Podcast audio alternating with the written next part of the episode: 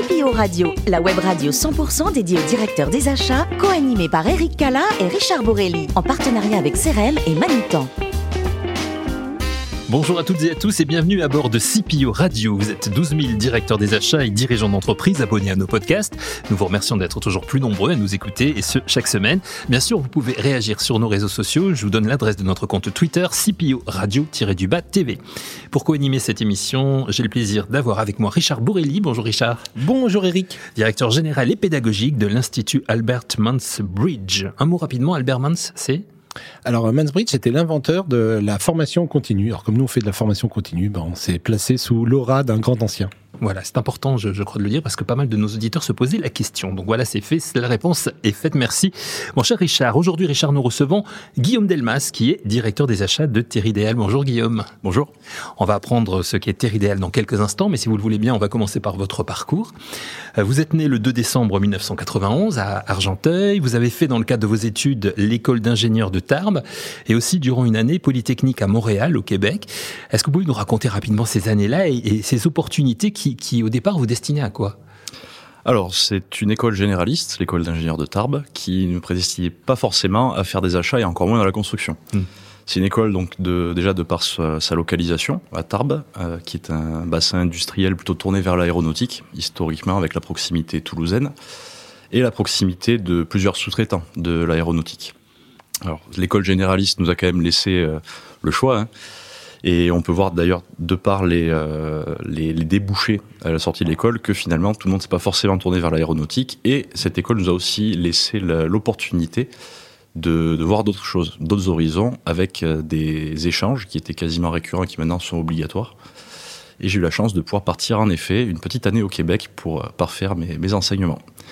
Année pendant laquelle j'ai pu avoir aussi d'autres types de, cours et d'autres approches qui m'ont permis un petit peu de voir d'autres choses et aussi de parfaire mon projet professionnel, puisque pour moi, la volonté a toujours été de travailler dans la construction. Mhm. Derrière, j'ai pu intégrer la, la filière construction de l'école et j'ai fait tous mes stages et je suis sorti. Depuis que je suis sorti, je travaille toujours dans le milieu de la construction. Voilà, ça c'est un acquis, c'est fait. Vous êtes dans le milieu de la construction, on va y venir dans un instant. Mais à quel moment vous découvrez l'univers des achats et qu'est-ce qui vous séduit dans, dans ce métier? Alors les achats, c'est plutôt sur la dernière année d'études où là, on a des cours qui nous donnaient un peu plus d'ouverture, un peu moins technique et un peu plus euh, pour donner le goût de l'entreprise et montrer un peu ce qu'on pourrait faire pour, euh, pour mettre en valeur nos, nos connaissances. Et c'est quelque chose qui m'a déjà qui, qui m'a qui avait déjà frappé un petit peu et interpellé. Et les cours qu'on a pu avoir m'ont m'ont poussé à explorer cette voie. J'avais fait des stages plutôt orientés travaux, parce que formation ingénieur, on va rarement vers des métiers plutôt commerciaux même si ça a pas mal changé depuis ces, dernières années. Et j'ai eu la chance de pouvoir faire un stage de fin d'études dans les achats, ce qui a fini de m'orienter totalement vers cette voie. Parce que je suis rentré chez Bouygues Construction, donc il y a maintenant une dizaine d'années, et je suis toujours pas sorti du secteur des achats. Et vous êtes ensuite resté hein, chez Bouygues Construction durant durant huit années, durant lesquelles vous avez rapidement progressé hein, au sein de, de l'entreprise, en touchant un petit peu à tous les secteurs de, de la construction, c'est ça? C'est ça. Alors Bouygues est une entreprise générale donc qui fait du bâtiment et des travaux publics. J'ai pu faire des achats plutôt projets, donc au plus près des projets que Bouygues réalise et notamment des gros projets, puisque j'ai pu passer sur le, le Grand Paris, notamment. Mmh. Et des achats plutôt marchés, donc tournés vers des, des gros marchés que, que Bouygues euh, alimente, et notamment à l'international, avec euh, tout ce qui est corps d'état technique. Donc ce qu'on va installer dans les bâtiments une fois que l'enveloppe est réalisée. Et vous dites qu'ils étaient que, que Bouygues Construction, vous dites qu'au niveau des achats notamment, ils étaient précurseurs euh, dans le milieu de la construction. Euh, pourquoi? Dans le secteur de la construction, les achats sont plutôt récents à hum. l'échelle par rapport à l'échelle industrielle où là, les achats sont arrivés bien plus tôt. Et il y a une vingtaine d'années que les achats ont été créés sous la forme d'un GIE, et ce qui a permis un petit peu de faire percoler à l'ensemble des filiales de Bouygues, donc qui était déjà un grand groupe à l'époque. Et les autres grands groupes avaient pris un petit peu ce pli. Maintenant, on voit que la démarche achat est en train de se diffuser également à des entreprises de taille un peu plus modeste, notamment à des entreprises de, taille intermédiaire comme Teridéal, l'entreprise pour laquelle je travaille aujourd'hui. Voilà, vous faites le lien tout seul, donc c'est pratique, c'est bien. Vous êtes aujourd'hui le directeur des achats de Teridéal depuis euh, un an, hein, depuis un peu moins d'un an. Un peu moins d'un an. Un peu moins de novembre 2021. Est-ce que vous pouvez nous présenter justement l'entreprise Teridéal Alors Teridéal, on est une entreprise de 2200 collaborateurs et on est spécialisé sur l'aménagement des territoires. Donc hmm. ça, ça, fait un petit peu vaste vu comme ça, mais ça résume plutôt bien l'ensemble des 40 métiers qu'on est en mesure d'exercer, tournés sur quatre principaux domaines d'activité qui sont le génie civil, le VRD, les travaux publics, euh, l'énergie, les espaces verts et le bâtiment. métier d'extérieur, le bâtiment, espace vert et l'énergie, pour résumer. Alors on va entrer dans, le détail tout de suite avec Richard. Juste peut-être avant, Richard, le, chiffre d'affaires, Guillaume, du, de Terre Idéal 350 millions d'euros. Très bien. Richard? Alors, vous venez de nous décrire justement les, métiers de, de Terre Idéal. Moi, ce qui m'intéresserait, c'est de savoir en quoi cette spécificité, qui est forte finalement, euh, impacte l'organisation et les enjeux de votre fonction achat. Alors, au niveau des achats, donc la fonction achat n'est pas nouvelle non plus chez Terre Idéal. Elle a commencé à se structurer il y a maintenant quelques années. Maintenant, Terre Idéal est, est aussi un tournant euh, stratégique puisqu'il s'agit maintenant de se structurer au vu de la, taille acquise et des, des, métiers réalisés. Chose pas forcément aisée puisque de par la diversité des métiers, c'est moi aussi ce qui m'a intéressé à, rejoindre Terre Idéal, de par la diversité des métiers, c'est pas forcément évident de trouver des redondances. Dans la construction, pour euh, opposer ça à l'industrie, on ne fabrique pas des pièces de série, mais plutôt des prototypes. On va répondre à des projets qui font partie de cahiers des charges, avec parfois des architectes, des bureaux d'études, et chaque projet est différent. Et c'est là aussi où on doit savoir s'adapter et euh, être vraiment euh, force de proposition pour nos clients. Et ce sur 40 métiers, ce qui fait que la fonction achat doit pouvoir accompagner tout ça, trouver les solutions pour pouvoir répondre aux besoins de nos clients. Alors justement, vous, parliez justement des, métiers de la construction, et c'est vrai que dans ces métiers-là, les, les, quelques mois passés ont, ont vu euh, bah, s'intensifier euh, les pénuries, l'allongement des délais de livraison, les, les, matières premières, les hausses de tarifs chez de nombreux fournisseurs. Vous, à votre niveau, comment vous avez géré tout ça? Alors dans notre secteur, on est principalement touché par les, les problèmes au niveau des matières premières, puisqu'après nous on les transforme et on les met à disposition de notre client, ou on achète des produits directement transformés pour les mettre en œuvre. Donc forcément, dès qu'il y a eu un peu tous ces, depuis les prémices de, de, ce contexte euh, inflationniste et même euh, de pénurie, hein, on, peut, on peut carrément parler de pénurie sur certains, certains fronts, qui est multifactoriel, puisqu'il y a eu la reprise liée euh, à l'activité la, post-Covid, avec une sursaturation au niveau du, transport maritime international. Il y a eu les sujets de, pénurie euh, liés euh, derrière au redémarrage, puisque certaines usines qui s'étaient tournées vers des marchés, on leur a dit du jour au lendemain, mais il ne faut plus produire, donc elles se sont mises à faire autre chose. Donc le temps de remettre en marche euh, la, machine, ça a été un petit peu compliqué. Et aujourd'hui, on arrive sur un contexte de, enfin, un contexte énergétique qui, est déjà et qui va devenir encore plus compliqué, et auquel on est confronté directement, puisque nous, ainsi que nos fournisseurs et nos sous-traitants, sont totalement impactés par par ces sujets-là. Donc, nous, aux achats, on se doit d'être justement euh, à l'avant-garde de tout ça et d'être un peu euh, le thermomètre et le, on va dire, l'aviseur euh, avisé de, l'entreprise pour prendre la température du marché et savoir un petit peu où on va aller. On est dans la construction, on n'est pas dans le luxe avec des, marges bien plus élevées que, que, le secteur du BTP. Euh, c'est à prendre très au sérieux, puisque nos dépenses peuvent totalement venir impacter le, le, résultat et la santé de nos entreprises si on n'y prend pas attention. Hmm. Donc en termes d'anticipation, c'est là où se situent selon vous les, enjeux et, les défis que votre équipe et vous allez devoir affronter euh, dans l'avenir? C'est sur les enjeux énergétiques, c'est sur, euh, sur ces données-là plutôt? Exactement. Et il n'y a pas un facteur qu'il faut laisser de côté. L'énergie, les matières premières, les délais. Aujourd'hui, on s'aperçoit que d'un point de vue même négociation, puisqu'il s'agit aussi de quand même du travail des achats, euh, la négociation, si elle ne se fait pas sur le prix, elle doit se faire aussi sur les, les délais aujourd'hui, puisque on nous annonce certains délais qui sont parfois x2, x3, x4 par rapport à ce qui se pratiquait avant un contexte euh, pré-Covid. Alors, autres enjeux qu'on ne peut pas non plus laisser de côté, tout ce qui concerne la RSE, la durabilité, la neutralité carbone, les enjeux circuits courts. Euh, tout ça, c'est au cœur des préoccupations de bon nombre d'entreprises et notamment euh, des entreprises de la construction. Vous, comment ces notions euh, impactent justement à la fois votre stratégie achat, à la fois vos pratiques et les relations que vous avez avec les fournisseurs? Alors en effet, ces préoccupations sont vraiment au, centre de notre quotidien, puisque ben, le, secteur de la construction, comme vous l'avez bien dit, est un des secteurs les plus émetteurs en France. Je crois qu'il est classé deuxième. Et donc nous, euh, Terre Idéal, on s'est engagé au sein des entreprises de la Convention des entreprises pour le climat, la CEC. E Et conjointement à cette euh, convention, on s'est engagé à réduire nos émissions de CO2 de 55% à l'horizon 2030 pour arriver à un zéro émission nette à 2050 en suivant.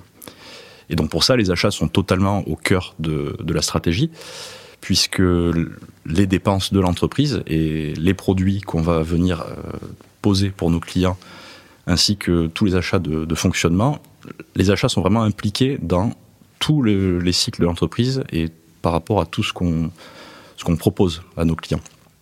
Donc la, stratégie derrière, c'est d'arriver à travailler sur un premier bilan carbone, de venir euh, secteur par secteur euh, travailler et surtout proposer des solutions et co-construire avec nos fournisseurs et nos sous-traitants puisque on réalise beaucoup de choses, mais on compte aussi beaucoup sur nos fournisseurs.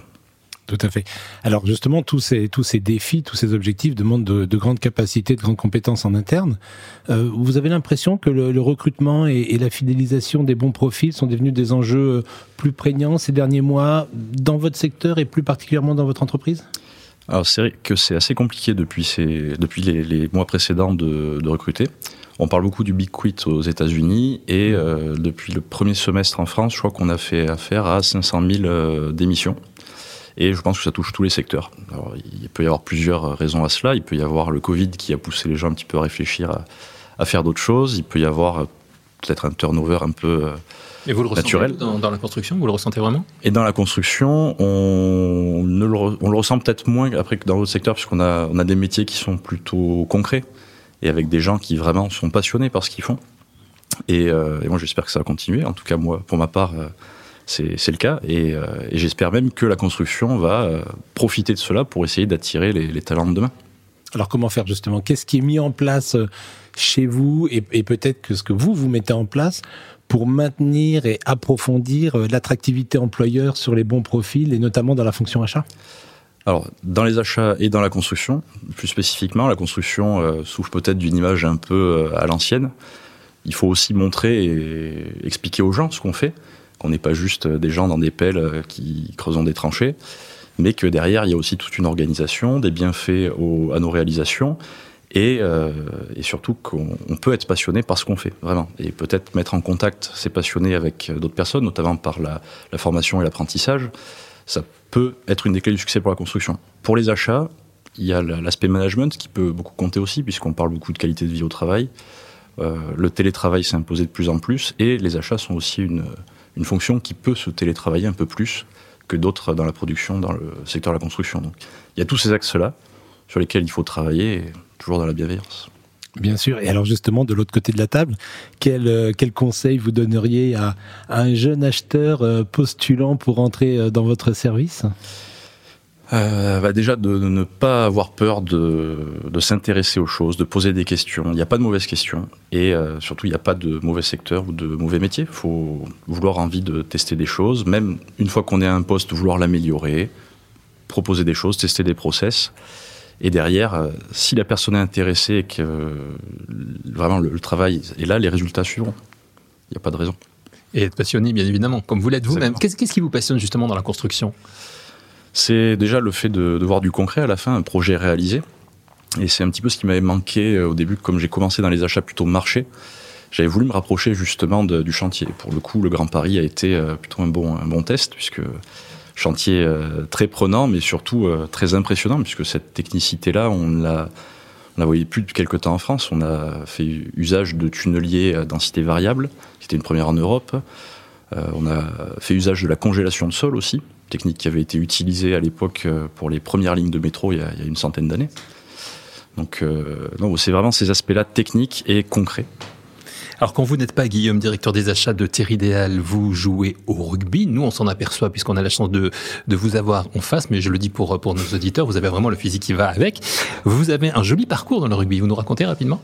Euh, oui, bah alors j'y joue depuis que j'ai 6 ans, donc là ça fait quand même pas mal d'années. J'ai pu jouer à divers niveaux, diverses équipes en France et même à l'étranger, et j'ai même eu la chance de jouer pour une équipe nationale, qui, est, qui était la Slovénie.